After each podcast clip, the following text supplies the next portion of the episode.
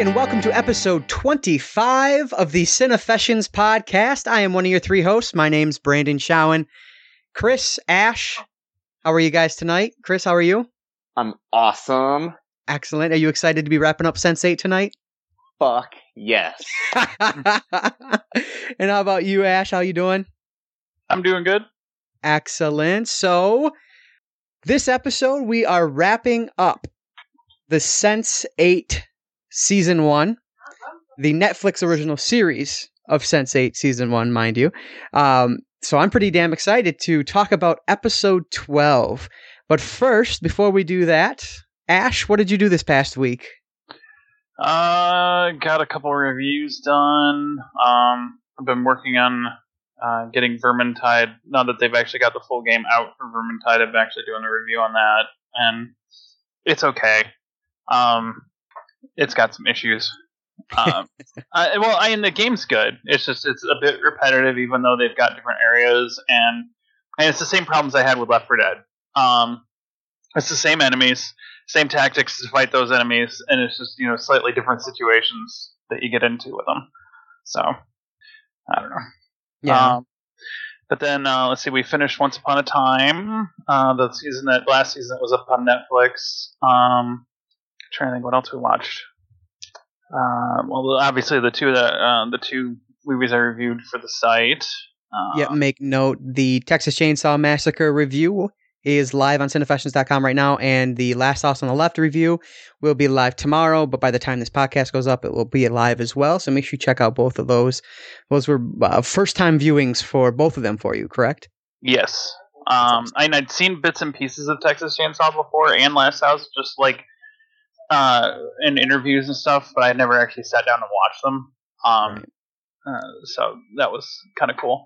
Um, the uh, let's see what else did I watch. Oh, I started into American Horror Story Freak Show. Got a couple episodes into that, and I'm already highly disturbed. so, uh, I'm both liking and I, I don't know if I actually really like this season or if they're just going way too overboard with the the camp. Um, And I hear the uh, next season, the one that Chris is watching, is even crazier than Freak Show, right?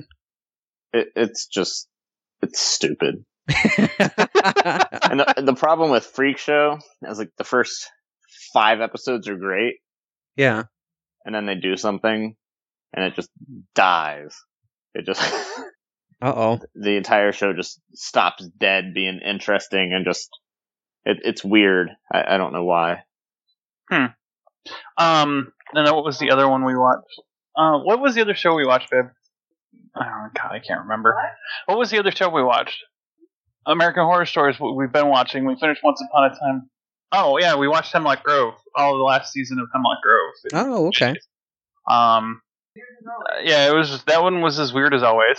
Uh, um, they, I, the ending was brutal. I'll give it that. The last last two episodes, like most of their the other two, like the other two seasons, are pretty brutal. Um, let's just say that uh, nobody gets a happy ending. We'll leave it at that. okay. Um, but yeah, it was.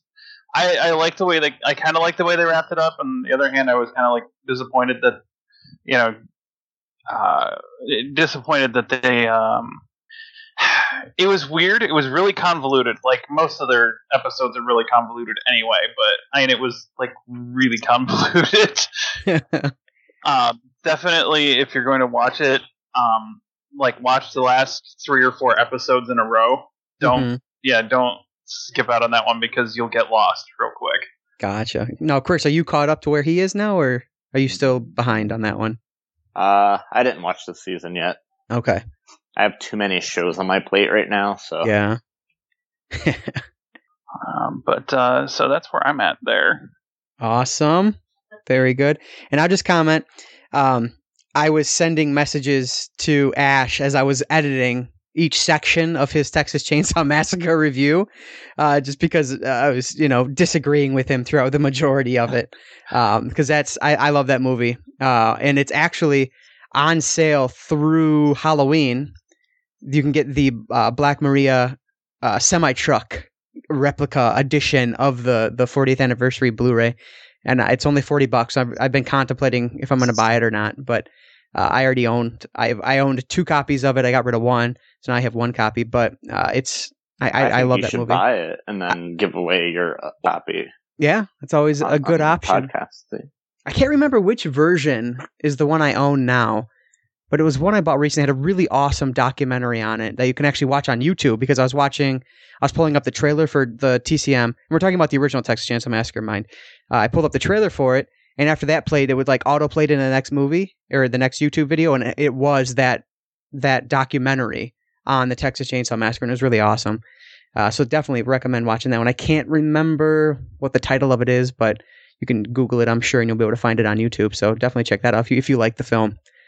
But yeah, and then I was uh, suggesting because by now the only person that I'm talking to that doesn't know what Ashe's Last, House on the Left remake entails, is, or not remake but review rather, review of the original Wes Craven film, is Chris. But No, I Wasn't a- yeah, oh okay, there you go.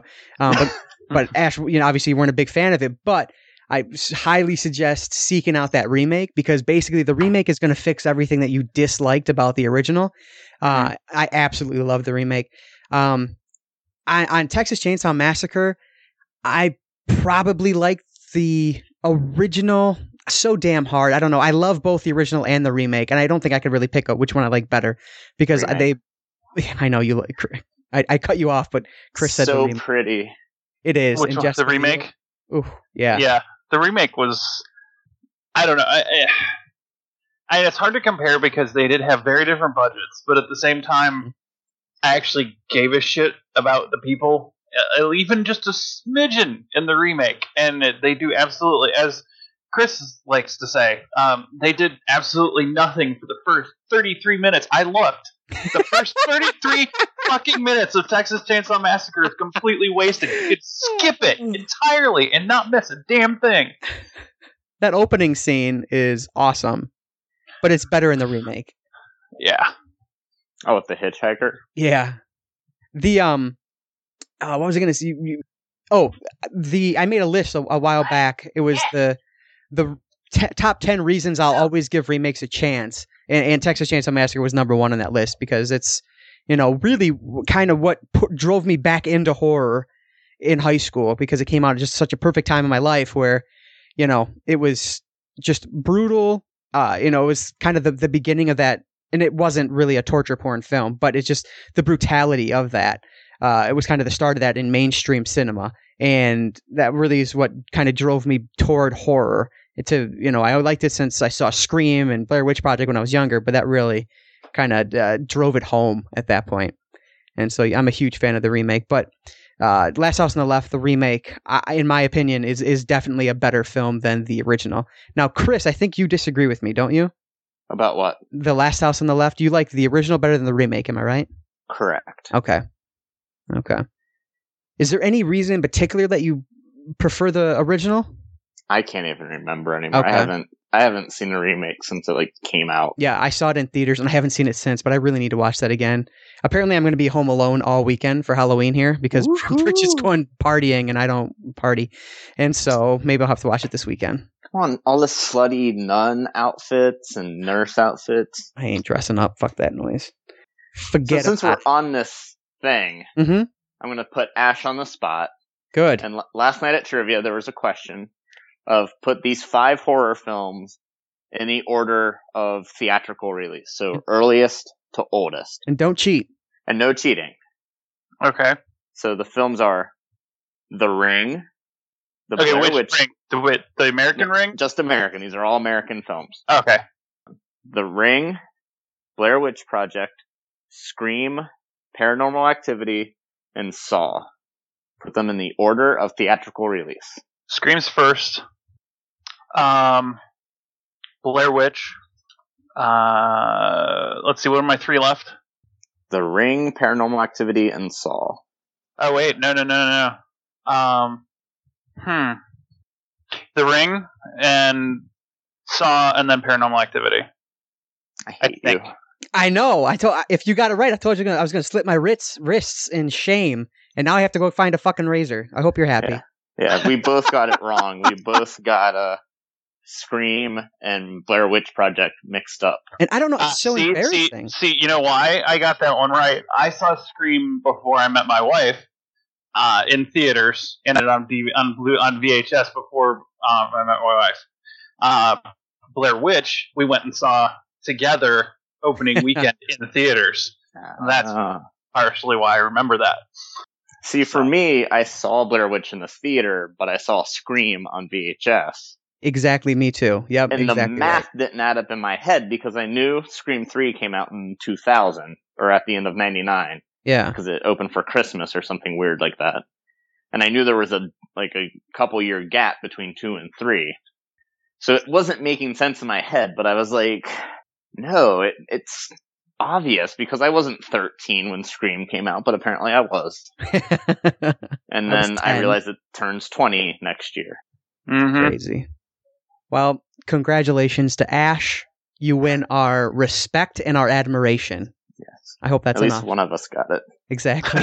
because my my trivia team was winning, and that was the final question, and I totally fucked it all up. I was devastated. I was. It was. I was like, oh, and like I knew it, and I, you know, I, I had like six, seven beers, and then rushed, rushed Yeah. on through. I know. I was I was upset at myself too for not knowing it. And I didn't have anybody else to uh, uh to let down like like you did, Chris. so Well, I was just glad you made the exact same mistake I did. I know. And and the way I had figured it out is I worked at a movie theater when The Ring opened. Oh, okay. So, so I knew that was in the middle, and saw open right when I moved to Pennsylvania, and then I actually got I got a hold of Paranormal Activity before it even hit theaters, Oh, okay. so I knew that it came later. Right. So Speaking of, Chris, Yes. what did you end up doing this week? oh oh my god, what didn't I do? You know, um, God, what Settle in, ladies and gentlemen. Here we No, go. Jeez, I don't I don't think I did that much. I don't think you know there was some drinking and oh I had this burrito of death and then I went for Indian food. Not in the same day because that would be awful. but my bowels were like killing me. I almost left work early one day because I was like I can't leave the bathroom. Man, my ass is on fire. Wow. I'd leave. I'd run right back. I'd leave and I'd run right back because I ordered hot at the Indian restaurant. Um, I did play some games. I had more free rental codes from Redbox because Okay. that's all they do is send me free rental codes. It's crazy. but um, I rented the Order 1886, which I had rented back when I back in like April or May, and it sucks. It's a pretty crappy game. Hmm. It's kind of like it- it's weird because um, it's it's filled with QTEs. There's some chapters where it's just plot and you don't do anything. Oh dear God. It's it's weird, and the, the gunplay feels exactly like the gunplay in the original Uncharted, which Mhm. I've been renting on and off, yeah. and it's very stiff and awkward. But at least with Uncharted, which obviously came out like I don't know a long time ago, six, seven, eight years ago, Right. Mm-hmm. and you know the order came out this year um the order has much tighter spaces. And for some reason they have these shotgun guys who wear like nothing but metal armor. So they're like nearly impossible to kill and they one hit kill you even on easy. So you just have to pray that like you can unleash enough bullets into it while running like a little girl and hiding. Because basically, you enter like a tiny room, you hide behind something, you pop up, shoot, wait to heal, pop up, shoot. Like, there's nothing there. Um, it wasn't very good, but I did finally beat it, so I was excited. Is the story interesting at all? Uh, it gets a little interesting in the end, and then it just kind of was like, I don't care. Oh. But nothing, like it, were you yeah, about, yeah. were you about to say it? nope, nope, no, I wasn't. it, it's really slow, and it takes its time, like throwing in like the werewolves and the vampires, yeah. but then they hardly show up. Okay. So I think you killed ten werewolves in the whole game Oh, because there's there's a trophy for it. I thought it was a werewolf game. nope, nope, Hmm. nope. You fighting men with guns. okay. Um, let's see, what else did I do? Um, oh, I had Halo 5 before it came out. Yeah. Holla. But And- what? According to my Xbox stats, it says I beat it in three hours. I'm gonna say it's probably closer to four. But What are you still, my Xbox about? I, You you Huh? have to look at my look at the achievements between Yeah. you and me. I didn't I didn't do it. if you compare it, okay. it shows your played time yeah. versus my played time. And then it'll say percentage, and yours is probably like 0% because you didn't touch the story. Right. And mine's 100% with three hours. Wow. That's crazy. I mean, other people are obviously, some people spent like five hours and are on like mission three. So Right. Right. Scouring for all the like hidden things. Mhm. I don't care. I went in for the plot, Yeah. which I don't know why, because there's absolutely no plot in Halo 5 until Oh, really? mission 14. Hmm. Because basically, I guess Microsoft built it up, or Studio 343, or whatever, whoever makes it. Yeah. They built it up as Team Locke versus Team Master Chief, hmm because Locke is hunting down Master Chief. That's not what's happening at Uh-oh. all, or remotely. It's Huh. like a par- the stories run parallel, basically. Oh, okay. sorta. I don't know. The time there's no real sense of time, and then something has happened, and then something big happens, and I was like, "Oh, that's going to be so awesome! Can't believe mm-hmm. they're doing this." And then they're like, "Boop, we're done with that plot line. Sorry." I'm like, "Oh, the fuck!" And then it just ends like abruptly, oh, really? like like it has an ending, but it's one of those. Stupid. It might as well have just been like, "Congratulations, you beat the game." That's basically what Oh, it could be summed up as. right. Right. But um, I didn't play multiplayer because it wouldn't let me. Hmm. Um, because it was before it came out. Yeah. I. I that's all I've played is the multiplayer because I I ended up getting it the day it came out, and uh, the multiplayer is a lot of fun. Uh, there's this the one mode that I really like. It reminds me of SOCOM, uh, where it's and I'm sure there are other games like that, but SOCOM's the one I always think of because that's the first one I played like that, where it's uh, one if you die once, you're done for the round, and it's four on four. You get shot into this you know map, and the first team to eliminate the other team is the winner. Um, and then the first team to win five rounds, eh, you know, wins the the, the game or whatever the hell you want to call it. Um, and I think that one's just a ton of fun. It's it's super exciting when it's down to one on one or two on one, and you're the only person surviving, and then you fuck up because that's what I always do. I fuck up. Um, but it's a lot of fun either way. Yeah, I heard it's fun, and Halo has always made like when you tr- actually land on the alien planets, like they're always lush and like mysterious and beautiful, Yeah. and there's so much detail. And and the same's here. Okay. But God, all the other stages look like any other space game. Yeah. and it's just like ah send me to like these cool awesome planets 'Cause i think you hopped onto my stream and i was like traveling like this planet with like purple plants and Yep. waterfalls it was like it was out of avatar right. which i guess now that i think about it is not all that inspiring but um so i finished that i finally finished the career in rock band 4 okay. and according again to the xbox thing i spent 19 hours Wow. to do that. And I didn't even like unlock everything. Hmm. And it says I'm 99% complete because there's one song I didn't five star, but the final set list is the five songs I hate the most in the game, Oh, okay. and it forces you to play them. One literally is a screaming song. oh God. I think it's called like Dead Ice by somebody. it's awful and painful, and the cats are now afraid of me because I'm like, "Rah, rah, rah, rah, rah, rah." oh man. I'm like, I mean, obviously I could just talk it, but Right. it's not as fun. It's more fun to growl at the thing. Absolutely. Um, I think that's all I beat. Um, yeah, that's all I played. I played a little Dragon Quest Warriors, um, long ass subtitle, whatever it's called, like the woe and truth of the fallen angel tree of doom and death or something. Yeah, I looked it up and I was like, holy shit, that's a long subtitle. yeah, I, I did a couple more story missions, unlocked like side missions, leveled up a little. Um, it's okay, kind of mindless. But what the big thing I did all week was I've watched shit ton of horror films. Woo woo. So first I decided it's time to like ease Jeff into the world. Yeah. We're having horror week. Okay. And it was going to be one film a week, but like last night was trivia.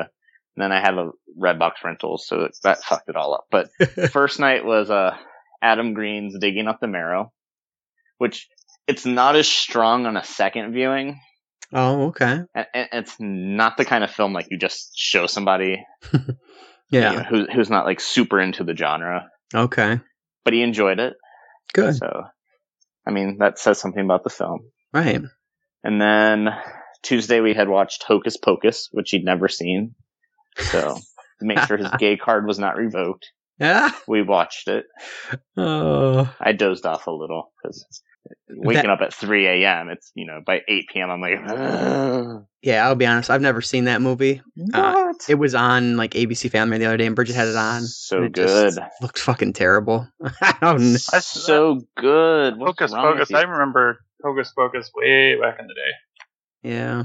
So that's what we've watched. I have three more lined up Excellent. by the end of Halloween. But um, jumping back to the two movies I missed last week, mentioning, I watched Deathgasm, which was amazing. It's like um, zombies with like death metal music That's cool. and dildos. Nice. Like there's this scene with dildos and anal beads that just will blow your mind at how awesome. Yeah, we've already established on the podcast, thanks to Sense Eight episode one, that we, we love dildos. So that's really cool. Yes, and and they come in varying shapes and sizes and colors. Oh, good. Um, I also watched The Gallows last week, and that was atrocious, and I already have blocked it from my mind. But this week, like I went full on, just whatever I could shove into my brain, I was watching. So I watched Juan of the Dead finally, and it's definitely not a Shaun of the Dead form. There's some like humorous bits, and there's like this. I don't remember if I talked about it last week, but I don't think I did. But um, there's one scene where Juan is like handcuffed to somebody, and they turn into a zombie, and they end up doing like a salsa dance as he's trying to avoid him. so he doesn't get bitten. So it turns into like this weird salsa dance. oh, wow. It was amusing. Like the whole thing's kind of amusing, Yeah. but eh, I'd, I'd pass on it. Okay. Um, then I watched Dead Rising Watchtower, which, I mean, the Dead Rising games don't really have a plot. right. And for some reason I thought this was a CGI movie, like before I Oh. saw it. Yeah, yeah. So I was kind of excited for it, but then I was like, ah, live action, that's gonna be terrible. And it's, it's cheesy, Mm-hmm. but like they, they do put a, the little nods in it. Like the main character wears, um, a Servbot t-shirt Mega Man, which is obviously something from the games as well. yeah. And then the main character from the games, Frank West, shows up. Oh, He's okay. in like these newscasts from like a newsroom, and he's just this total douchebag. Like it didn't seem like the same character oh, that I had, you know, seen before. I was like, oh, that's kind of lame, but I, I was entertained. It's really long. really? I think it's like two hours. That that or it just felt really long. Right, right. Uh, the blood looks kind of weird, and there's some like weird camera angles. I don't know what was going on. Hmm. Next up was one of the a most disappointing films, and b one of the worst films I've probably seen all year, and it's called Muck. And okay. um, it, it has Kane Hodder in it, so I mean that's a plus. Yeah. and the film the film is so dark i had to change the bright brightness level of my tv just to see what the fuck was going on but it opens with like i don't remember if there's there's something happens like they're in a swamp and they're like screaming at each other and it cuts to like this weird opening montage with like women covering themselves in mud with like no shirts on, just completely bare breasts everywhere with hard nipples. I'm like, yeah, this movie's gonna be awesome. Right. But then it kind of just keeps doing that. So basically, Muck is the second film in a trilogy, but it's the first film to come out. So it literally starts where, cause the second film comes out in March. Okay. And this film starts exactly where that film is going to end. Wow. So it starts in the middle of everything, which is kind of douchey. And that's that's going to be the nickname for this movie. It should just be called Douche instead of Muck, because from there it goes pretty far downhill. At one point, the and the camera is always zooming in on the cleavage. Yeah. Just zooms right in. All the women don't don't just get naked, but they're all forced to get naked. the one is having her clothes ripped off while she's being fisted oh, by jeez. somebody. Like it's just weird, and it's just it reaches the point where it's just derogatory. Yeah. And there's this weird editing thing that they do where they're like, I don't know, they're overlaying like two different things on top of each other, so it looks like you're having a seizure. Hmm. And it just it looks stupid and it looks weird and it's awkward, and at the same time, like you can't take it seriously because it's zooming in on whatever girl's nearby Right. of her chest. And there's one part where like the five creatures like attack this car and they pull the one girl aside and they're just like tearing off her clothes. They're not trying to kill her, but they're trying to take off her clothes. Like it's, j- and the the script is really kind of cheesy. At first, I thought it was funny yeah. because like like the the one guy because the one guy's like bleeding out. And this is at the beginning of the movie, and you're like, why the fuck is this guy bleeding out? Blah blah blah blah blah. And the girl is like, oh, or he's like, fuck you, and she's like, um, I'd let you, but you probably can't get that big dick up with all that blood you're losing. And I'm like, oh, that's funny. And he's like, he's like, I never thought having a big dick would be such a curse before. like, like it's funny, you know that that made me laugh. But then, like, and obviously this film was made and filmed everything before Wes Craven passed. But they're- they refer the, the town that they have to go to is called West Craven, but they pronounce it as West Craven the entire movie, and they just do it like as a stupid little jab at him, and it continues hmm. for like the whole film. Hmm. then the jokes just kind of like wane off, and then it gets to like the weird, like rapey nudity. Like everyone gets naked. Like any chick in the movie you want to see naked, you're going to see them naked. That's what it does. But there's no continuality to it either. Cause like the one guy's running up to the house and his girlfriend gets thrown out of the window naked, of course. He's like, oh my god, that's horrible. So he's like, I'm gonna go kill those fuckers. So he goes inside and then he comes out and there's this magic like blanket covering her lower half. So then he pulls up the blanket to cover her. When I'm like, where the fuck did this blanket come from? like, it was just weird. And then some guy tries to take the blanket off of her to wipe something off, and he's like, "Dude, she's naked under there." And it's like, what am I watching? Like, it's like it's existing like three different planes, and none of it's making sense. and then it just ends. Like, there's no conclusion because obviously the third film is going to take place after this first film. And as I say all this, it makes it sound even more confusing but it's terrible. And Wow. like, I, I wasn't expecting a lot, but yeah. it, it was really just bad and kind of like insulting to my brain. Mm-hmm. But uh, next up, we went to see Paranormal Activity: The Ghost Dimension in the theater. Hell yeah. Had to see it in 3D, and apparently, all Regal and Cinemark theaters are not carrying the movie at all. And that same goes for The Scout's Guide to the Zombie Apocalypse, which I'm personally boycotting because AMC is the only ones carrying it. I mean, the smaller theaters might be carrying these films, but uh, Paramount wants to release them like 18 days later on video on demand, and the theaters aren't happy about it. oh, okay. Right. But um, um, Scout's Guide isn't in 3D near me, and it I'm pretty sure it was filmed in 3D because all the previews I've seen were in 3D, but Hmm. they're not showing it in 3D. And I'm like, well, that's weird because I want those big bouncing boobs popping out at me as I watch the movie because that was from one of the trailers. right. I'm like, well, that kind of sucks. But um, paranormal paranormal activity is kind of like that weird series where like some are really good or it's really bad. Yeah. There's no in between, and this one's kind of like in between, but it it brings everything full circle finally. Like you have an idea of what's actually going on, and it it makes sense. And and the 3D is really cool. Like I I would recommend seeing it in 3D. Like things like pop out because basically, you know, a new family moves into a house, and they find these tapes of the girls from the third film and it, it they were filmed in this house that they're in. And they find this camera that allows them to see like uh, it's a spirit camera, so they can see like ghosts and shadows. Yeah. So as they're looking around, they can see like these shapes, and it's coming out at you. So The only time the 3D is active is when they're using the ghost camera or the spirit camera. So the things are like moving around you in front of you and stuff. So it works.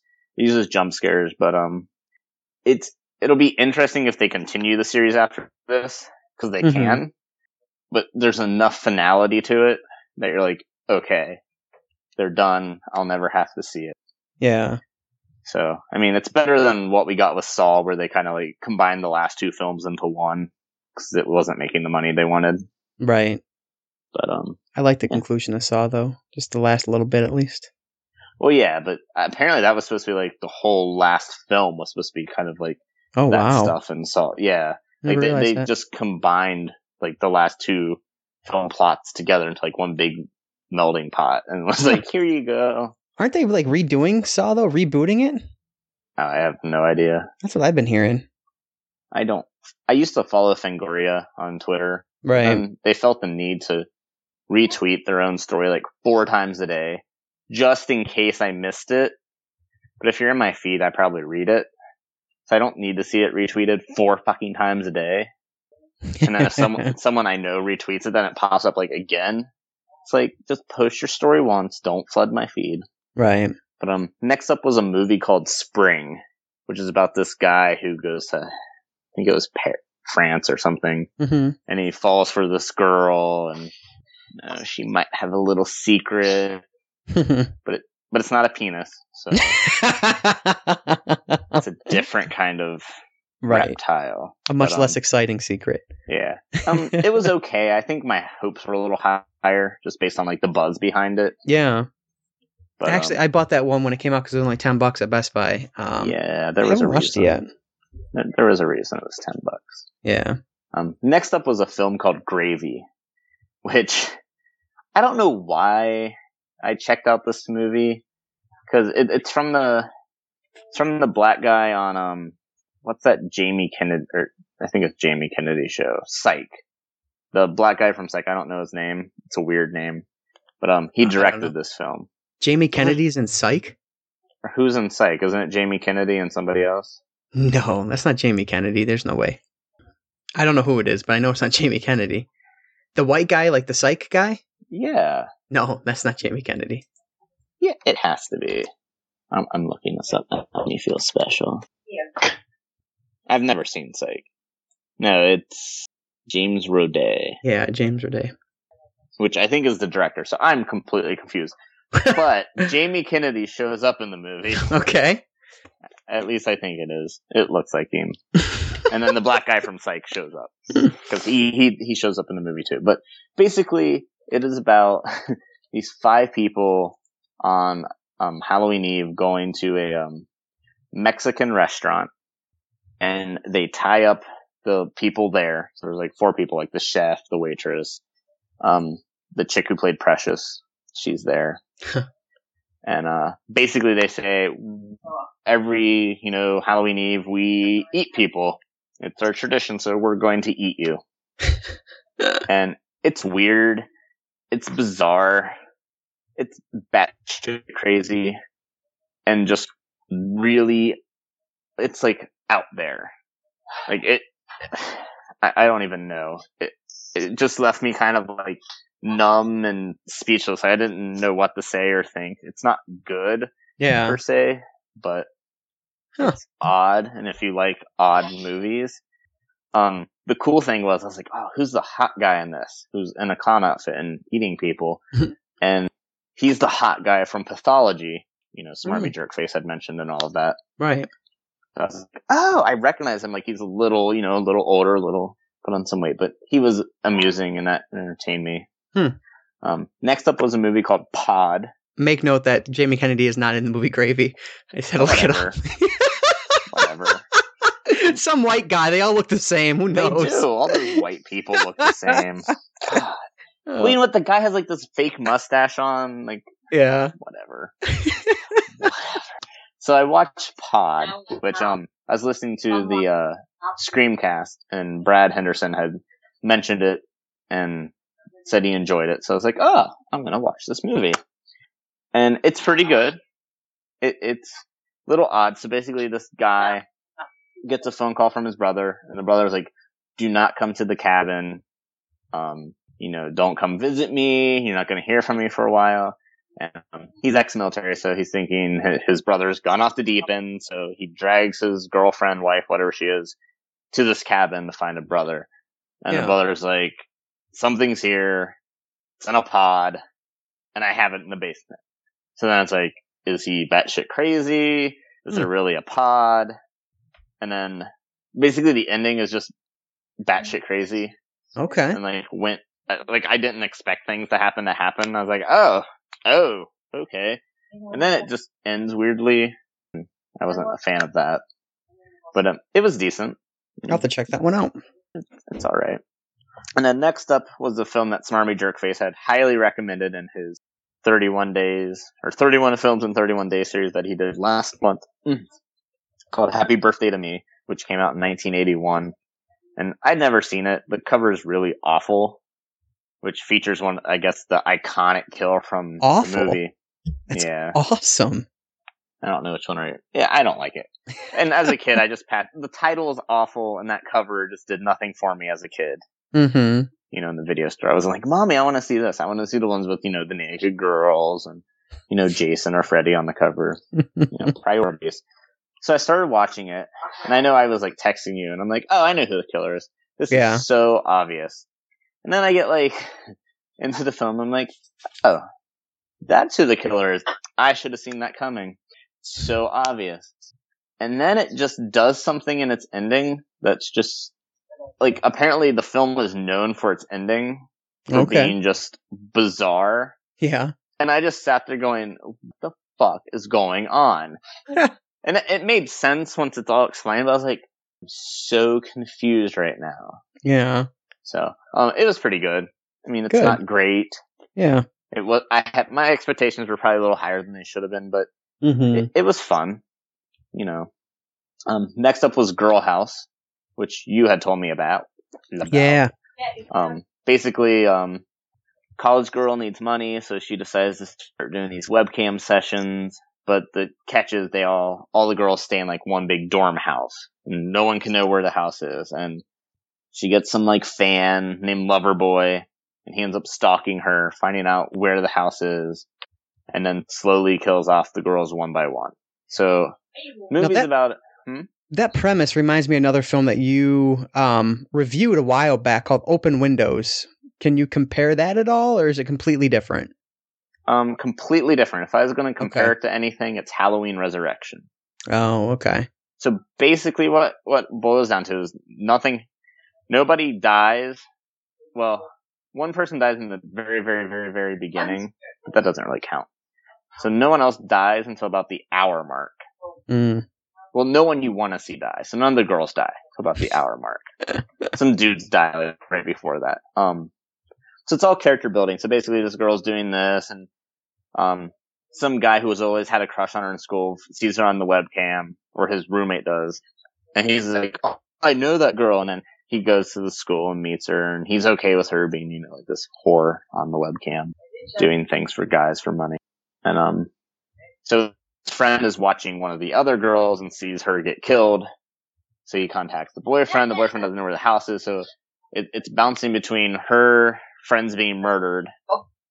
before she even gets to the house because she just left a date with him somewhere. Uh, so it gets a little convoluted there, but he's trying to find out where the house is before, you know, she dies. And his friend is watching all the girls die. So he's trying to keep in contact. And the kills are mostly done off screen. I didn't care for. And they're they're all like the quick edits and all that. But I did jump once because I was watching it. It's near the you know it's near the big end. I'm like, you know, I'm kind of into it. You know, things are a little intense. People are dying. And the fucking dryer goes off. Scared the bejesus out of me. I was like, what the fuck was that? But it was just the dryer. Um, then uh, I watched a short film. Um, and the only reason I watched it is because I think you had recommended I check out The Pact. And I know you. yeah, I love the pact. So I watched the original short film that they made for it. It's like 11 minute film. and it was okay. The quality was really poor. I watched it on YouTube, which I'm assuming is where like first premiered or whatever. Yeah. And I really don't know. So the quality was a little poor. It was it was entertaining, but much like the film, it just kind of leaves things hanging, and nothing really happens because basically it's like a conversation, and then she gets creeped out, and she opens the door, and it's over. so I, I don't know what they were going with with that. and then um, I watched a film called The Forbidden Girl. And I don't know where I heard about this movie from. hmm Um, but then I was on Twitter talking about it, and Xander Kane, who does um the Cemetery Gates podcast, was like, "Oh, I saw that movie and I really liked it." And I'm like, "It's really weird. Like, um, it, it's just odd." So this kid is told that when he's older, he's going to meet a witch, and he can't do what the witch says. So then he meets this girl and falls in love, and then something happens to her, and he never sees her again. And then he ends up like tutoring or something at this house and the girl is there and there's these weird it's just weird things happen it's weird there's ghosts the cgi is like ridiculously like cheesy bad Hmm. and there's boobs but i was like mesmerized by like the sheer weirdness of it yeah. uh, it was just crazy. And then I was late to the podcast because we were watching Spy with my favorite Melissa McCarthy. I love her. Um, no. Right. The movie was, I I actually laughed a few times. It takes a good hour to get like funny. hmm 'Cause then she's trying to be like fat girl and she just becomes like this raving like honest bitch and basically is like, you're a fucking cunt. to like this one girl, and like the other girl's hysterical because she's like this like cunty, like you are ugly and you look like my mother and you smell bad. Like she just says these things like she doesn't care. She's just gonna say it. So Yeah. they have like this fun little banter that gets funny, but That's good. it was so predictable. hmm Like something happens in the beginning. I was like, this is what's gonna happen at the end, and then it did, and I was like, called it. yeah. Just like, duh, that was obvious. Of who who was involved. I'm like, I don't care. I was right, damn it. That's right. Take your That's the- victories, no matter how small they are. I know exactly. So that's the 15 movies or so I watched this week. Wow. So I got a lot in. Um, I have more on my plate to watch, but yeah. um, I probably won't get through all of them. But it's Hmm. been fun. I, it was a mix of like new and old. Right. So yeah, that was my like two hour session of what I watched this week. Excellent. You watched enough movies for the both of us because I didn't watch any movies. I played some video games. Hell yeah. I uh, like I said, I bought uh, Halo Five. I played a little bit of that multiplayer, but um, uh, my coworker and I decided that we were going to, going to try to co-op through Halo and maybe go one through four. I don't know, but we're starting with one at least. And so we're co-oping through that. So we've been playing that the last couple nights, and uh, it's a ton of fun. It's fucking very difficult. As long as I've been playing video games, I'm just not very good at them. And just playing Halo on normal is proving incredibly difficult. Yeah, Halo. The first Halo is hard. Yeah. Like I, I and the last mission. Did you beat it before? No. Well, me. I remember when it came out. I brought my Xbox to my lady friend's house. Mm-hmm. Me and her just blazed through it in like one sitting. 'Cause She played it when she was in college, Yeah. and uh, the last mission took us like two hours Jeez. because it's this. It's a driving mission as so, as everything's collapsing under you, Oh, okay. so you can't fuck up.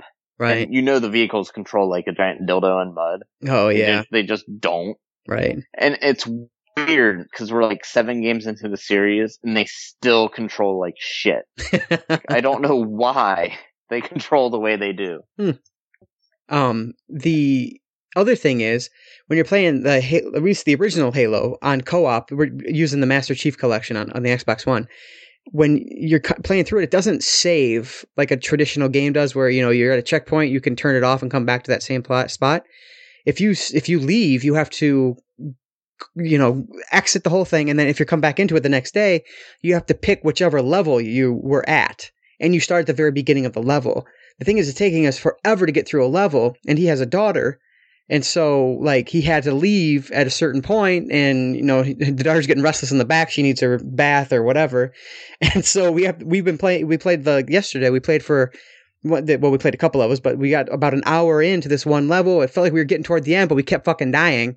And his daughter like had to get the bath, so like we just had to quit, you know. And so now when we go to play it again tomorrow or whatever, like it's gonna be a fucking bitch. We're gonna have to do that whole fucking hour long level again, which is just a pain in the ass. Like I don't understand why it doesn't save like a, a normal game would. But Yeah, I don't. I don't think the original did either. I think you Oh, always have really? to play the mission, but it shouldn't take you as long as the second time. hopefully, But yeah, the first the first Halo is pretty long, and the worst mission is when you're in that library because like nothing happens for like 20 minutes. You're just going through these hallways, listening to the robot talk. the li- I haven't gotten to that part yet. I don't think. Yeah, it's awful. Because you're just you're just walking and listening to it talk, and then you stop, and it's talking and talking and Yeah. talking. Like we just rescued some I don't know the people's names. We rescued some guy from he was like locked in a prison and we brought him out and then we were in the snow and the first time we saw snow and uh we were in a, my first ghost. I was driving that around. He was driving a tank around.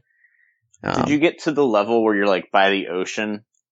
We just that's like the beginning of the level we're at right now. Okay, did you go into the ocean? Um no. Do that, Oh, and then thank me after you do it. go it, to the island that's out there? No, just go into the water. Just go out there a little way. Okay. It's great. Huh. Well, now I'm intrigued.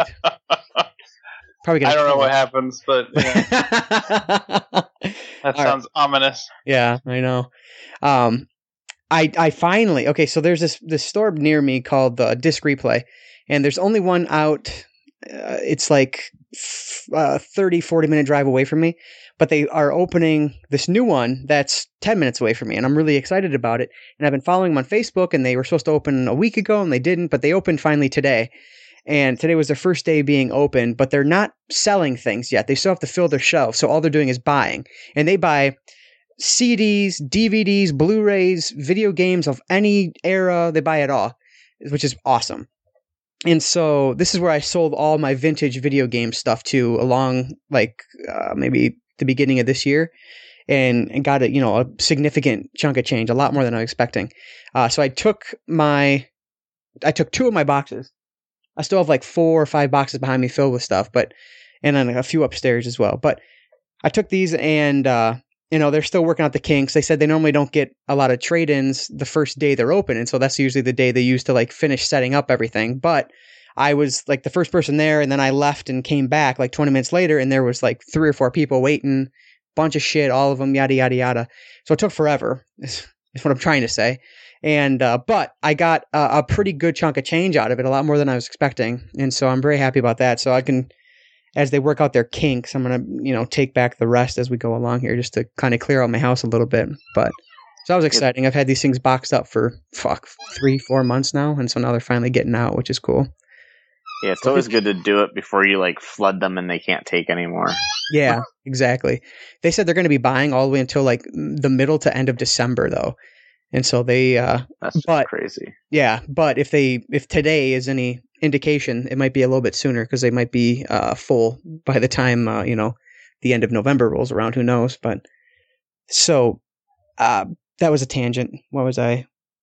I picked up, um, or I was playing a little bit of Rare Replay. I'm trying to play through all 30 games of it, uh, but now I'm at the point now where like I can't really just play the game for a couple minutes and know what it's about because it's not like the arcade games. Not like I've hit the N64 era, like Blast Corps.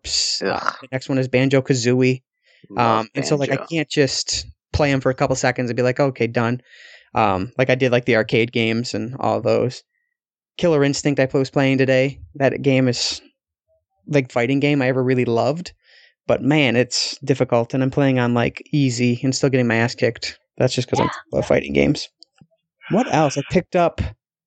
Um, I finally got the Gamers Club unlocked from Best Buy after Chris talked me into it. Uh, so now I get 20% off all new games I buy at Best Buy for the next two years. new I and, get 10% used. Off. I get 10% off used, 20% off new. What really? Yep. Yeah. Um, so I picked up Thief and Killzone Shadowfall for like nine bucks each, and I picked up the Gears of War Ultimate Edition uh, for Xbox One, and uh, I got the GCU, so that was a really good deal. So I'm excited about that.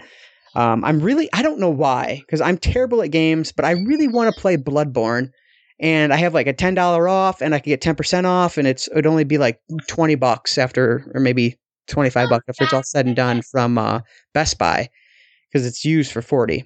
And so like I'm really tempted to pick up Bloodborne. I just really want to play it. Have Oh, you just- guys played it? Uh, I got it from the Redbox, but then I returned it because it was a free rental and I just wanted the points. But um, I literally just got an email from Sony like it's like save ten dollars if you if you get that and the expansion that's come or the DLC. Oh, okay. So and they have until Sunday. If you spend a hundred dollars, you get ten dollars back. Yeah. So I mean, you would get like twenty dollars back, I guess, if you bought that and the other games you were thinking about buying. Right. Um yeah, but how much is it on the web? Is it 40 online too? On digital? I don't know. I don't know Okay. how much it is. I didn't. Usually those are more the digital is more expensive unless it's on sale. Right. But Ashe, that feels like a game you would have played. Did you play Blood Bloodborne? Mm, I was interested in it, but I did not play it. Okay. Um, I did pick up um, Shadowfall. Was one of the games I did pick up off of your list there. Oh, okay. Um, uh, I like the Killzone series. Um, so I, I Shadowfall is a little predictable as far as plot goes. hmm Um, but the levels and the layouts and everything is pretty amazing, and the Yeah. gameplay is pretty good for a shooter. So Yeah, Chris really liked that one as well. That's why I picked it up. It's so pretty. it is. Yeah. That is a gorgeous game. Honestly, I owned it right when I first bought the system, but never got around to playing it. And eventually, just got rid of it because I didn't think I'd play it. And then, like a month later, Chris was like, "Oh, this is one of the better FPSs on the sy- on the next gen systems." Yada yada yada. And I was like, "Fuck!" But it was only ten bucks. So I'm like, "Okay." I I guarantee I bought it and sold it for you know, or I sold it rather for more than nine, so I don't feel too badly about it. But The game is tough though. Like the first couple missions are really hard because it's so open. yeah, And it kind of condenses down a little later on, but do you still own that one? I have digital. Okay, is there I co-op? Uh, I I don't, remember if there's co-op or not. Hmm, have to check it Uh, out. the story campaign, at least. I think there's Yeah. multiplayer because Killzone's usually got that. So Okay. I'm kind of like all about the co-op. I'm having so much fun playing Halo co-op. Like it's a blast. Like I would love to play something with you guys co-op. It'd be awesome if we, play like all three of us. That would be just awesome. I don't know what could. I don't know what even options we had that all three of us could play. Borderlands, the Handsome Jack collection. Oh, that okay. Is pretty much all co-op. Hmm. And I you could guess three people. Yeah, yeah, because you can. They plan for parties of four. Okay. Do you have that one, Chris? I don't. See, I, hmm. but see, I've got them on PC, so I'd have. I, Oh, okay. I, I was tempted to pick them up because I don't have the prequel. or the- Yeah. The pre-sequel is in that collection. I don't have that one at all. But I've got Borderlands 2 on PC, so I'll have to look into it, see how much it is. It should be pretty. Well, I think the collection was recently on sale for like 30. Oh, okay. and it's like one, two, and the prequel. Well, the pre-sequel. I didn't think that I didn't think one was in there. I thought it was just two in the pre-sequel. yeah, Uh, that's what I thought too. I don't know. I'll have to check it Best Buy tomorrow, see how much it is used. Because if it's ten bucks, then I'm just buying three copies and we're gonna play it. But I doubt it will be. But anyway, um, anything else I did this week? I think that I, I'm, I Oh, always you- think about things after the fact. I know what you did. You went on your anniversary thing. Oh, that's right. Yeah, last Friday night. And I've We been went, dying to uh, hear about it. I've purposely not asked so about it tonight. so, um, last Friday night. So my wife has been wanting to do this murder mystery thing for a, a long time now. It's like dinner. It's a dinner theater, and uh, I've always been like, I, I don't know. I just didn't want to do it because I didn't think it'd be. I thought it'd be super ch- cheesy and not very fun. Um, but I got her. You know, we got two tickets for. I bought her for her for our anniversary, and so it was last Friday when we went. And first off, the, when I got there, I was very surprised by how big it the because it was in a like a uh, what's it called? A building. Yeah. Um, Sorry. where do you get married? What are those called? Those halls that you get married in? What is the word I'm thinking of? uh, like a hall. I guess I guess it's a hall. Yeah. So it was in this hall, and there was uh, ten people at each table, and there was like ten tables. So I mean, uh, maybe a little bit more, maybe a dozen tables, and they were all filled. So I was surprised how popular this this whole thing is. Um, eh, that was my biggest, uh, my first big surprise. But anyway, it was basically like uh, we were at this woman's wedding, and she was a bridezilla, and then the best man dies, and so we have to figure out who the killer is. Well, uh, we were at a table. I was the only guy at our table. There was a bunch of you know older women. There's a couple younger, but mostly older women, and uh, they're really funny. This the two woman next to me was like had to be straight out of Ireland because she had the thickest Irish accent. It was awesome, but uh, so the name of the table was Branden's Broads, which I thought was just enjoyable. Um, but Branden's Broads were pretty kick ass because we took home three of the five titles that you could win. We took home Best Dressed. One of the women at our table had her old wedding dress on. We took home Best Patsy. I was the best. I was Best Patsy. So basically, the the woman came over one point and planted evidence on me, and so they had to like drag me off into the middle of the floor, and then she did this like dance for me. This uh, I I called it a striptease, but it wasn't a striptease, just like a lap dance, and trying to get me to to say yes that I I killed them. And then uh, she did it three times, and the third time she's like, you know, maybe I'm just not your type. So she called over Skip, who was the male pool boy, and so then he danced for me and sat on my lap and tried to get me to, to say I did it, which was pretty funny. Um, and so I won Best Patsy, which just by default because she happened to choose me. And then we also nailed the fucking crime. Like we picked it exactly how it happened. And uh because you have to pick not only who the killer is, but how he was killed and why he was killed, like what their motive is. And we nailed all of it. Like we told the story exactly how it was how it was how it went down. And so we won best detective as well. So we were pretty fucking awesome. Branden's broads were the shit, is what I'm trying to tell you. And uh, it was it was surprisingly fun. Uh, the best part, the food was fucking excellent, which it was uh, buffet style, and so I didn't expect too terribly much, but it was really really good. So I had a great time.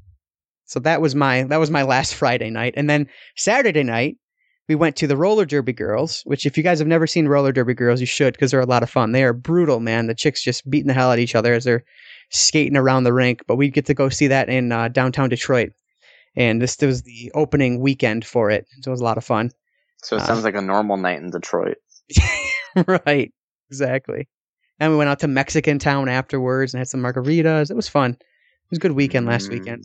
And so, what am I going to do this weekend? I'm going to stay home and do nothing because my wife is leaving me to go party with her sister. So there's that.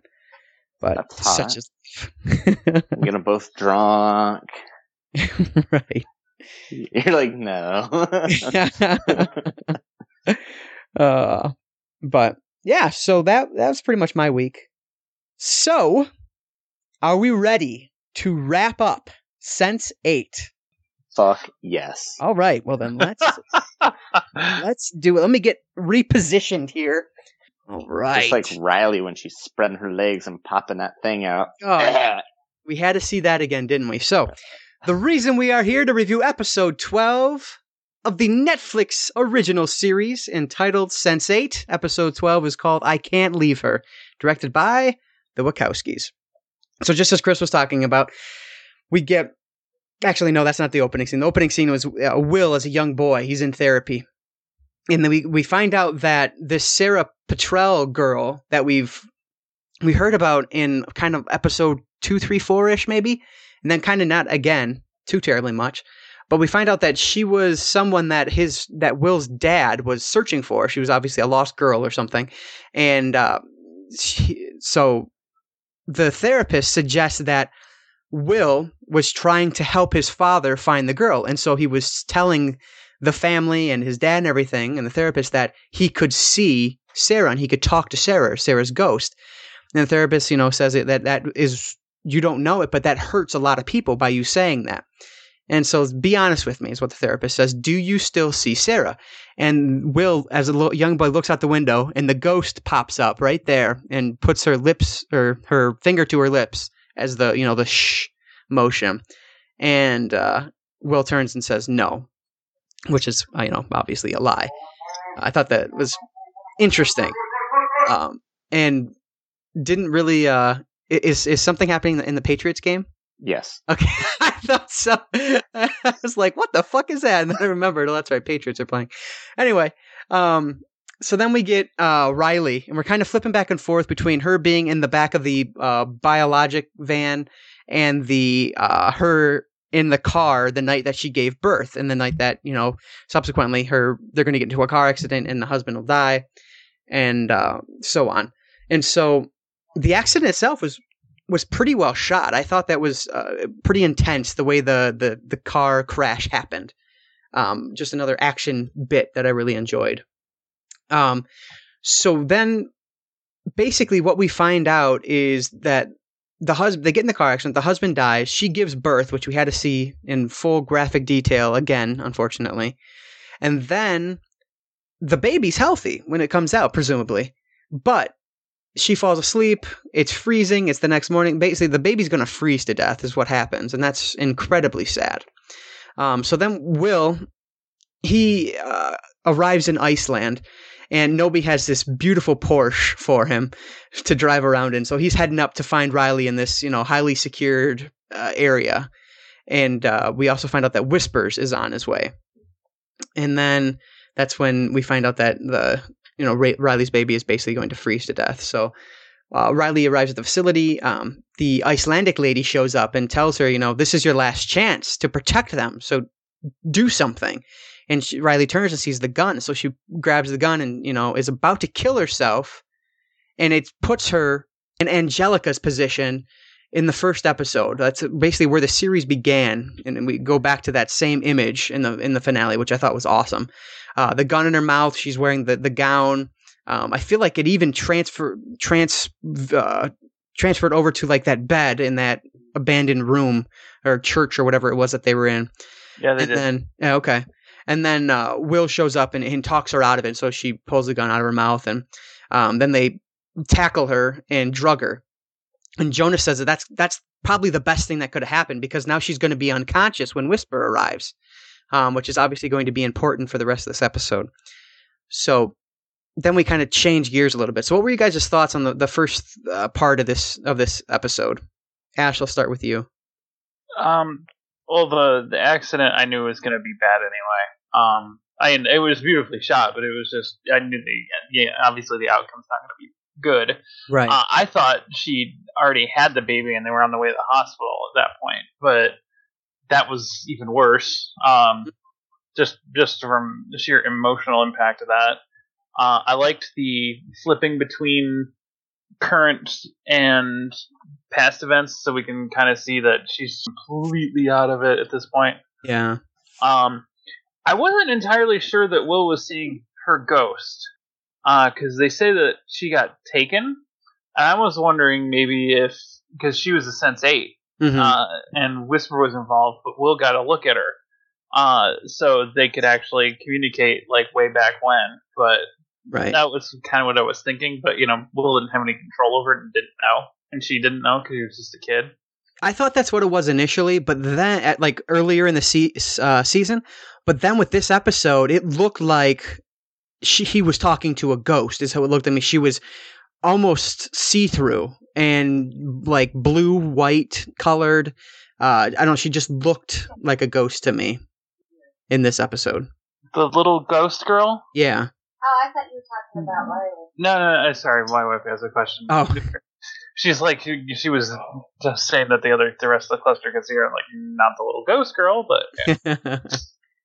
but uh, so yeah, I don't I don't know that the timeline doesn't necessarily mesh up. I mean, if she's already awakened and she latched onto another one, I mean, she could project herself to him, but obviously he would have no control to go to her.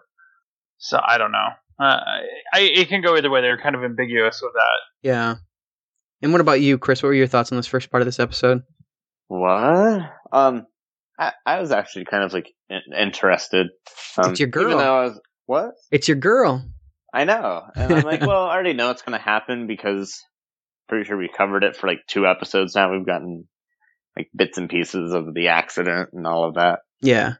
But um, yeah, I was entertained.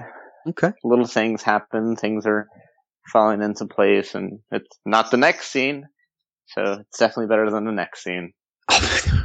Oh, the uh, I- I did love uh, Nomi and Amanita playing off of each other to get Will set up with the car, though. That was fantastic. Yeah, that was really cool. Absolutely. Um, so I, I, I, don't. Okay.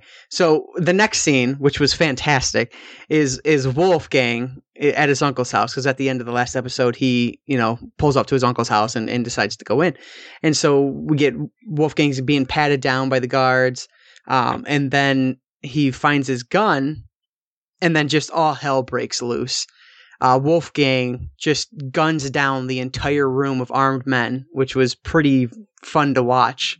I don't care if it was believable; it was fun to watch. Um, It and- was like a John. It was like John Woo or one of the Matrix movie moments. really. yeah, And it was, absolutely. that was fantastic. I like that. definitely. Um, and then he, I love his line. I would give you details, but you can tell them yourself very shortly. And his uncle says, "What?" And then well, all hell breaks loose. But uh, so Wolfgang thinks it's all done. He's getting ready to leave when Will grabs his shoulder and says, "I know the sound of Kevlar." And one of them was wearing a bulletproof vest, and it was his uncle. And so, you know, the it's not done yet. So he runs upstairs and kind of locks himself into the the kitchen area and and uh, covers it with the fridge, steel fridge, or cooler is probably what you the more correct term. But and uh, then Kala visits, and he no Wolfgang's like you know I'm basically I'm, or Wolfgang actually went to Kala first and said you know basically I'm here to say goodbye. But then Wolfgang visits where the shooting's going going down and, and puts together this homemade Molotov cocktail, which was really cool. And they they kiss and then he lights it and then he throws it and they have this fucking beautiful slow motion shot of all the gases and the fumes and the smoke going as as Will is walking through it all. It was just such an awesome shot. I really really love that. Um, and then he walks back downstairs to his uncle and and he he says to his uncle, you know, he his uncle apparently told him in the past that he would kill to know who who killed his brother, who was Wolfgang's father. And Wolfgang says, "Well, I'll give you that now." And so Wolfgang admits to killing his own father.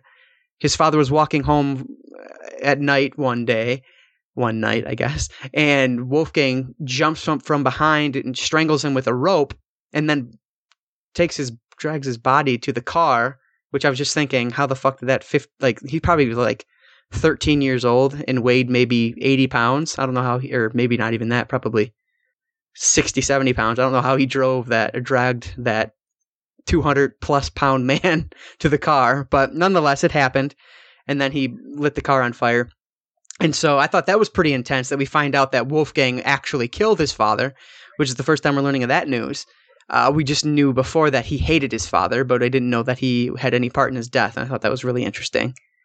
Um, and then he just blows his uncle's brains out again and again and again and again. And it was, that was brutal, intense. And he's, you know, he says to Kala, and that's why we can't be together, referring to himself and his uncle and his father as monsters. And I thought that was a really powerful scene. I really, really liked that scene. Um, Chris, what were your thoughts on that scene? I hated the action scene. I thought it felt like a poor man's version of a John Woo film, just like Ashwood said, but he said it more positively than I just did. Yeah, It just, it didn't work for me. I mean, I get the non-believable thing. I could go for it, but I was like, just, it, I'm actually surprised it was the Wachowskis that were filming it because it didn't feel like their normal style to me. hmm. interesting. Didn't care for it. I guess Kala's magic power is that she brings faith and happiness and good luck to people. She's a chemistry. She's a chemistry guru. Actually, exactly. that's that's exactly. her job. She's a chemist, so she brings that to the table. Yeah, and that's what she does later on in the episode too, where she wakes up Riley. Ah, see, There you go. I don't pay that much attention. I Clearly, stare at my phone most of the time. I'm like, "Ah, will they do anything this week? the next scene was cracking me up because the Porsche and Nomi's like, "Oh, don't tell me you're just like every other guy. Can't see a beautiful car being destroyed." And he's like, oh, "But it's such a nice car." and so anyway, they're gonna destroy the car to act as a distraction, and the car gets there, and um, the you know it's such a shame. It's only a 14. It's only a year old, man. I just I thought it was hilarious. I really like that. Um, and then this is when Amanita and Nomi are are working together to get Will into the facility, and Whispers is with Riley, and he's just pissed off that she's unconscious. And I had to spell the word unconscious a lot in my notes, and I don't know how to spell the word unconscious. It's a very difficult word to spell, so I have it spelled it. seven different ways. but I could do it right now without even looking it up. how do you spell it? All right. Uh, U N C O N S C I uh, O U S. O U N S. Huh? I didn't. What did you there say? was no N at the end. Oh, yeah. Okay. Yep. You're right. I was very close. I think I just missed one letter. But anyway, um, and then who pops up? But my boy Lito there to save the day, and his scene. I just that him with him and the interaction with him and Will.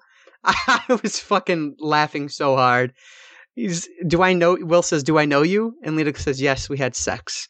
And, and Will's reaction was fucking priceless. And Lito goes, I forget exactly what he said 'cause I didn't write it down, but he's like, it meant a lot. It was, it was something along those lines. Like, oh my god, I just absolutely loved Lito, and I love that scene. I thought it was hilarious. yes, that scene was great. I did like that. That scene was tolerable for me. It's the best you're gonna get. Uh, and then Lito hits on. Uh, he's gonna put his acting ability to work to play here, and uh, hits on the nurse and gets the information that they need, and that's obviously where, which room Riley is in. Uh, and Lead, Lito's such a good actor. The the person playing the actor playing Lito is excellent, and he plays Lito excellently. Uh, it's just such a wonderful scene. It was just perfectly put together. I really enjoyed that. I mean, I know that's no surprise to anybody, but So have you ever had a wet dream about Lito yet? oh man, not yet. Give it Uh. time. Well, it wasn't a wet dream, but Right? Yeah, exactly.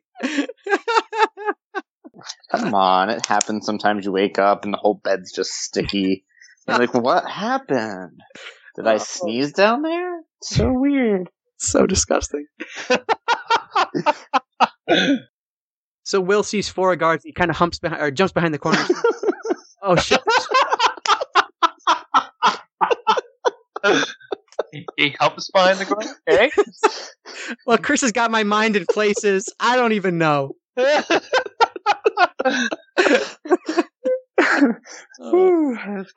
All right. So Will jumps behind the corner and says, "Oh, there's four guards." And Sun walks out of nowhere and says, "That's all, or that's that's it." And so then just proceeds to kick their ass, which was awesome. I love watching her kick ass. She does it so well. Then Will walks into Riley's room and sees Riley for the first time, really in person. He's actually with her like a normal human being, you know. And his hesitation to touch her and then he finally does, and it's just this flashback to all their their encounters. It was just it was so sweet and just so perfectly executed. I I don't know. I thought it was really powerful. I really enjoyed that as well. And then trying to get her out, they decide that you know they can't do it with he can't carry her out, and so that's when Kala comes in to uh, use the adrenaline mixed with something else to to wake her up. Um, and they're all playing their part. And I just wrote down, "This is so good. I love this. I love this episode as it's going on at this point." Um, so then we get Jonas, uh, who's being tortured to get the information that Whispers wants. So I think I think it's safe to say at this point, I've I've concluded at least that Jonas is a quote unquote good guy, right? If we're breaking it down to good ver- or you know good versus bad, basically, I think he's a good guy. He's with this group of sensates trying to legitimately help them. Would you agree with me? yeah. What about you? What'd you say? I said, sure. Okay, good, excellent. Thank you, guys. Um,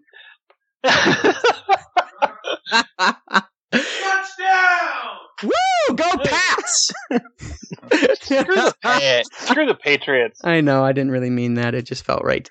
Oh, anyway, so we get oh coming down the elevator. Whispers and Will make eye contact as they're coming down the elevator, And I just wrote down no because it's you know that nothing good is going to come from this. And Jonas says, you know, that basically that's it. Uh, they're fucked. And so then they get to the ambulance and uh, there's no keys. And so then enter Capheus. He says the Van Damn bus has been stolen a lot. And so he knows very easily how to get the ambulance to get going with no. It happened again. there we go. So, um, Whispers gets into the helicopter and he takes off. And then Whisper tell, visits Will and he's warning him, you know, he, he sees everything. I see everything you see and I hear everything that you hear. And basically, you know, he's in his head essentially at this point because they made eye contact. And then um, they're trying to figure out how can you ditch a helicopter on an open road and with only one car. And so Amanita sa- finds this way to, to do that. Drive to bad weather, drive to fog because the c- chopper can't go through it or something. I don't know. They can't Uh, visually spot the car. Okay. That was basically it. They they they wouldn't be able to track them on the in the car in the fog. Gotcha. Um, and then there's this cool scene with Whispers and and Will. They're basically playing chicken at this point. Whispers drops down the helicopter to the to the road in front of the ambulance, and he's saying, you know, basically, you're not going to hit me because you're a cop. You're sworn to protect and serve. There's no way you're going to kill all of us, and so stop the ambulance. And Will says, "Uh, maybe I can't, but I know someone who can. And then Wolfgang takes over and he's driving head on into the to the helicopter. And at the very last second, Whispers loses the game of of uh, chicken and pulls up with the he- helicopter. And as this is going on, Riley is freaking out because they're entering. So then they enter the fog, and the helicopter has to has to turn back or can't follow at that point. And so as this is happening, at one point Will gets pregnant, which I thought was just hilarious and just a what the fuck moment. Um, and then Angelica appears on the road in front of them. They have to swerve to get out of the way. And uh, Riley's freaking out because they're heading back to that same spot where she laid down to die with her, I think it was a daughter, the the baby with her baby. And um, so Nomi says that she can't reach Will or Riley now after they entered the fog. Um, and I don't know exactly why. I think it's just because they're both freaking out. So. Um, Riley's running up the top of, to the top of the, the mountain area. It's just a hill, really, up to the hill, and Will's following. And Will's like, you know, everything's going to be okay. Um, but Riley says that they both know that that's not true. Um, and Jonas tells him, he keeps saying, you know, this is the only way, and that th- you have to do this because this is the only way for it to work. And so that means the only way is for one of them to die. Now, honestly, I'm not sure if if Jonas was meaning that Riley had to die or Will had to die. I think he meant Riley, but it would kind of make more sense to me if it was Will because Will's the one that looked him in the looked whispers in the eye. Yeah. So who do, who do you think he was talking about that had to die? Will? Will. Okay.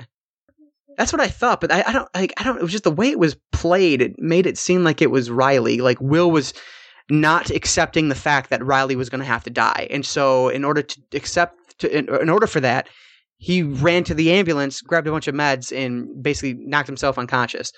Well, Well, yeah, yeah. That way he didn't have to die either, because then Right. yeah.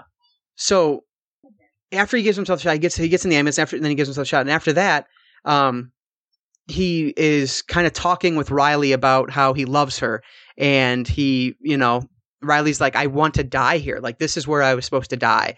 And you know, Will understands that, but he's like, "No, if if you die, then we're all gonna die." And I just, you know, I'm about to be unconscious, and so the only way we get out of here alive is if you drive us out of here, and if you don't, then you kill all of us.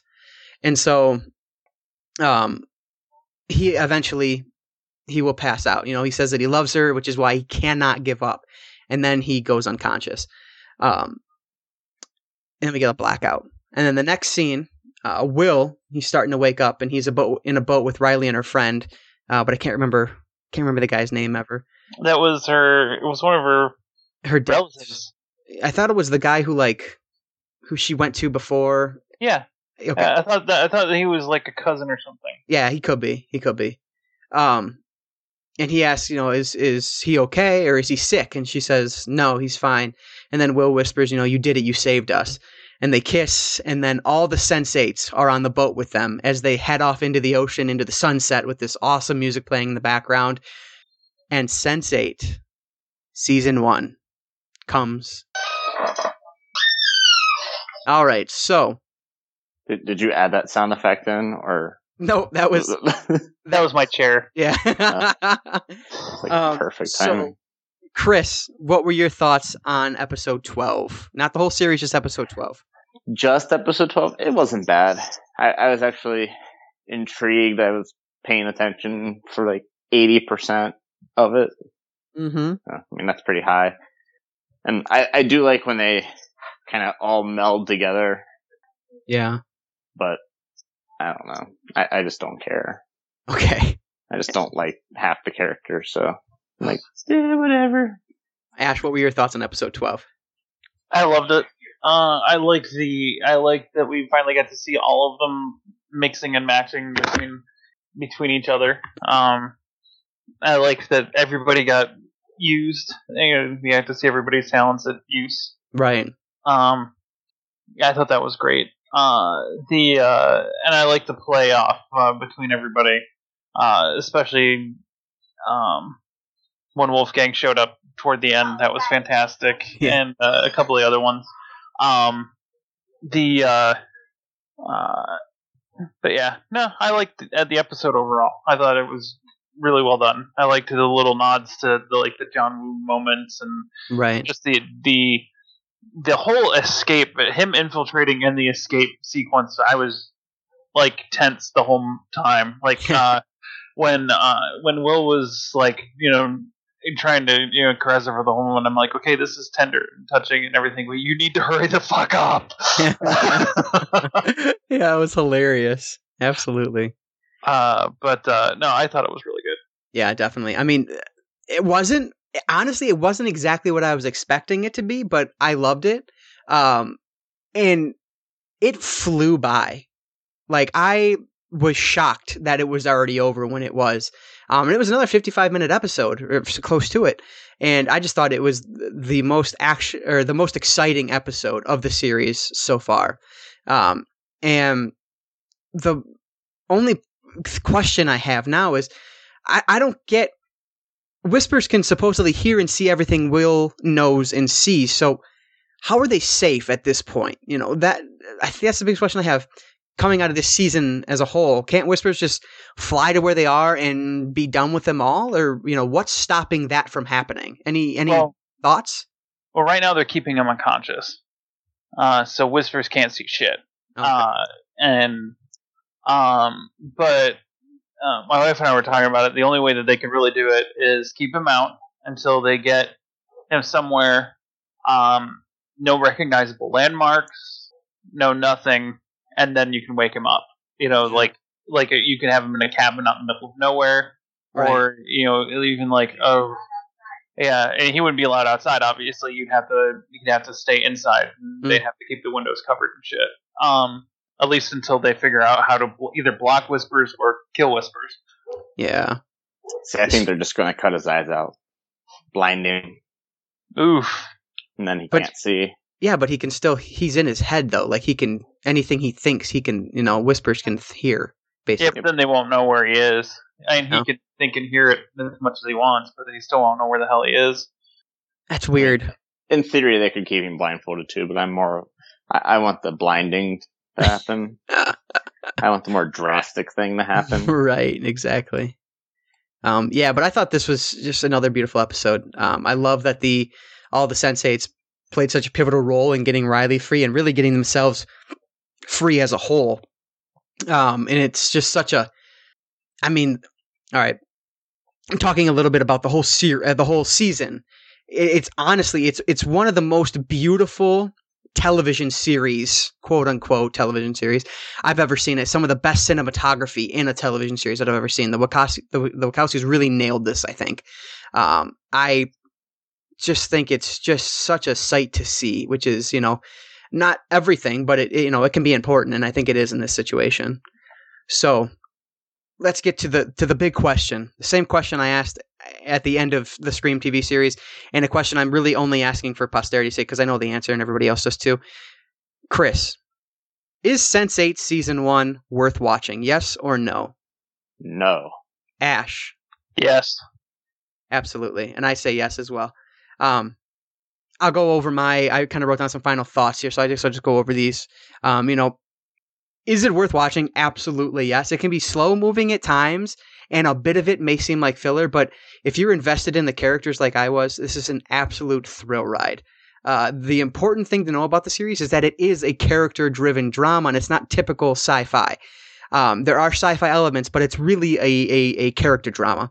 And if you don't like the characters a few episodes in, then you're just wasting your time because these characters are what the whole series is, a, is about. Uh, you know, for me, the writers have painted stellar characters that I absolutely love, and I've enjoyed watching for almost 12 hours over the past month or so, however long we've been watching it. They're fully realized in a way that I can't say I've seen before in a television series after only one season. Most series will take you three, four, five seasons to get the characters fully developed, but here we know virtually everything we could know about them or, or you know need to know about them in only one season. Um, and so it's going to be interesting to see where the next season goes, but I'm guessing it'll be more about the bigger picture and how these sensates survive than about kind of the small interpersonal relationships between, amongst them. But either way, I am absolutely in for another season, and 2017 cannot get here quick enough. So, Ashe, what are your, or I'll, I'll go hit Chris first. So, overall thoughts on Sense8 season one as a whole? Boring. I mean, that that's about it. I was just bored. I didn't Mm. like 90% of the characters, and then a lot of the characters I did like, they either did nothing with, or the plot went in a way that I just didn't like and didn't care for. So, Wow, it went It- from it- 50% to 90% really fast of the characters you disliked. yeah, it just, yeah. I mean, I've seen Heroes, you guys haven't. right. I think Heroes is a much better story. It's better developed, better in every aspect of it. That's just my thought. All right. And what about you, Ashe? Overall thoughts on season one of Sense8? Uh, Your I liked it. I, I I really loved it. Uh, I'd have to agree with you on that. If you you know you're two episodes in and you don't really like any of the characters, you should just stop watching because Yeah. you're not getting anything out of it. Um, I because you're engaged. I was engaged with the characters. It wasn't boring for me, but I, I I see where Chris is coming from though. You know, if you're not engaged with the characters, you're not. It's just not gonna click. hmm Yeah, because it, it it really is. It's about the characters. Yeah, there's sci-fi elements to it, but uh, like a lot of good sci-fi, they actually spend time dealing with the people, and and they make it about the people, Yeah. and and them trying to cope in an highly unusual situation. Uh, so I really like that, and and it was in. Well, I know you guys were grossed out by it. I it was interesting to see them kind of just like, okay, fuck it, we're gonna show this just because, Yeah. uh, and just about anything, you know, just it's like hmm? the up close birthing shot. Oh my god. Did you catch that? no. She says, she says, oh my god, that's how that's how it works. Put on your big boy pants. oh, Uh, gross. I'll put on my. Uh, never but uh, and and uh, but they they they they dealt with a lot of the stuff in a way that it it hasn't been dealt with in mainstream media. Well, mainstream media. I know that Chris said they they dealt with some of the the the, uh, the more of the gay plot lines in like gay media, which I haven't watched. Right. I I hadn't freely met, but uh, it was interesting to see them actually deal with it in a more mainstream show. Mm-hmm. Absolutely. Yeah, I'm I'm really glad that we decided to watch through this because otherwise I never would have watched it. I mean, frankly, it wasn't even really on my radar when it first came out. People were talking about it, but I didn't really have a, an interest in seeing it. Um, and I, I think it w- I feel like it was Chris who recommended this whole series. I think I did. Oh, did you? Okay. For some Maybe. reason, I thought it was Chris, but that's that, that makes more sense, I guess. But, um, yeah. So I, I'm, you know, I'm, I'm just really happy that we were able to get through this, uh, this season, and uh, it's it sucks that the next season won't be until 2017. You know, we're gonna have the full year in between, but it'll be interesting to see where it goes from here. So, yeah, that I guess uh, wraps up the season one of Sense8 which is awesome. So, with that in mind, we are now looking ahead And before we started recording tonight's podcast, we were able to pound out a schedule for our upcoming shows, and it was actually a lot easier than I was anticipating. So that was awesome. So here's what you guys have to look forward to, and it's coming a lot sooner than you might expect. Today is Thursday. That's when we're recording it. You'll be listening to it if you, you know, no earlier than Sunday, most likely. And so basically, here's what we're going to do. Saturday night, we're going to watch Ash versus Evil Dead. Monday night, we're going to record a podcast about it. Wednesday, you're going to hear the podcast about it. So, sticking to our weekly schedule, we're just moving it uh, ahead a little bit to kind of compensate for one, schedule changes at, at our places of business, and two, also for the fact that Ash versus Evil Dead comes out on, on Saturday nights. If we were waiting until Sunday to post episodes, we'd be over a full week behind, and that's just not cool. So, if you watch Ash versus Evil Dead on Starz on Saturday nights, look for our podcast about the show on Wednesday night or Wednesday morning, actually, because I'll be at work. So it'll be going Wednesday morning. But the other cool thing about these podcasts upcoming are that they are only half an hour episodes. So one, we're probably looking at a bit of a shorter episode, which might be good for some people, might not be good for others, but uh, whichever way you fall, it's probably going to happen. Um, but the other thing about that is we get to add in something uh, extra. So for the f- episode one of the Ash vs. Evil Dead, we're gonna. Uh, so the next episode will be the episode one of Ash vs. Evil Dead review and a review of the original Evil Dead film.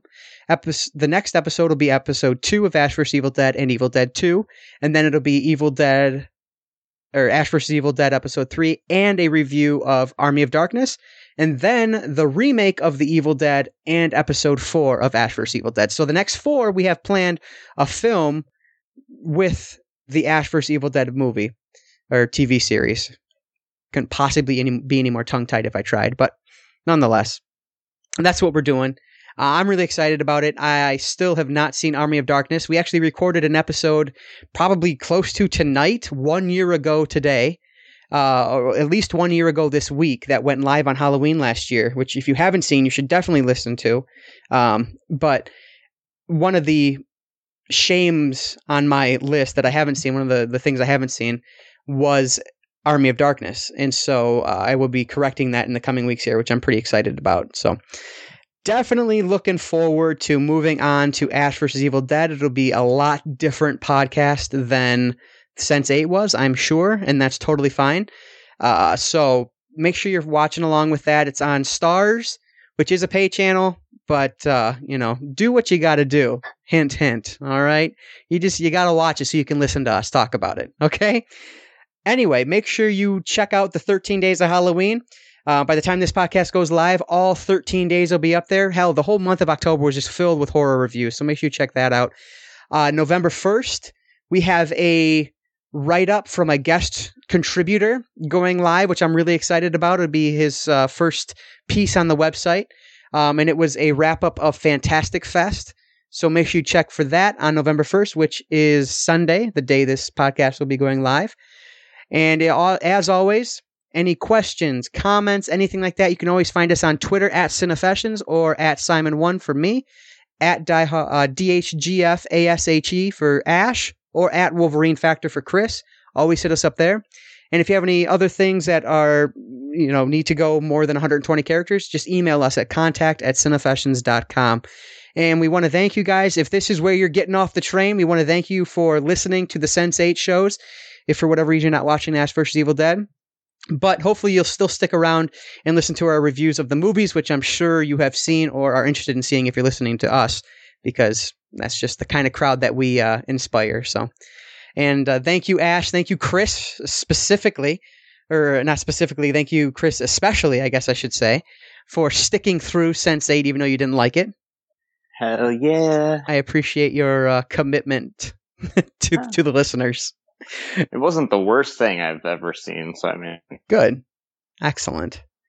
All right. Well, gentlemen, you have a good night. Uh, make sure you do a lot between now and Monday so we have a lot to talk about Monday night. And Right, right. but yeah, so thank you everyone for listening, and we will catch you next time.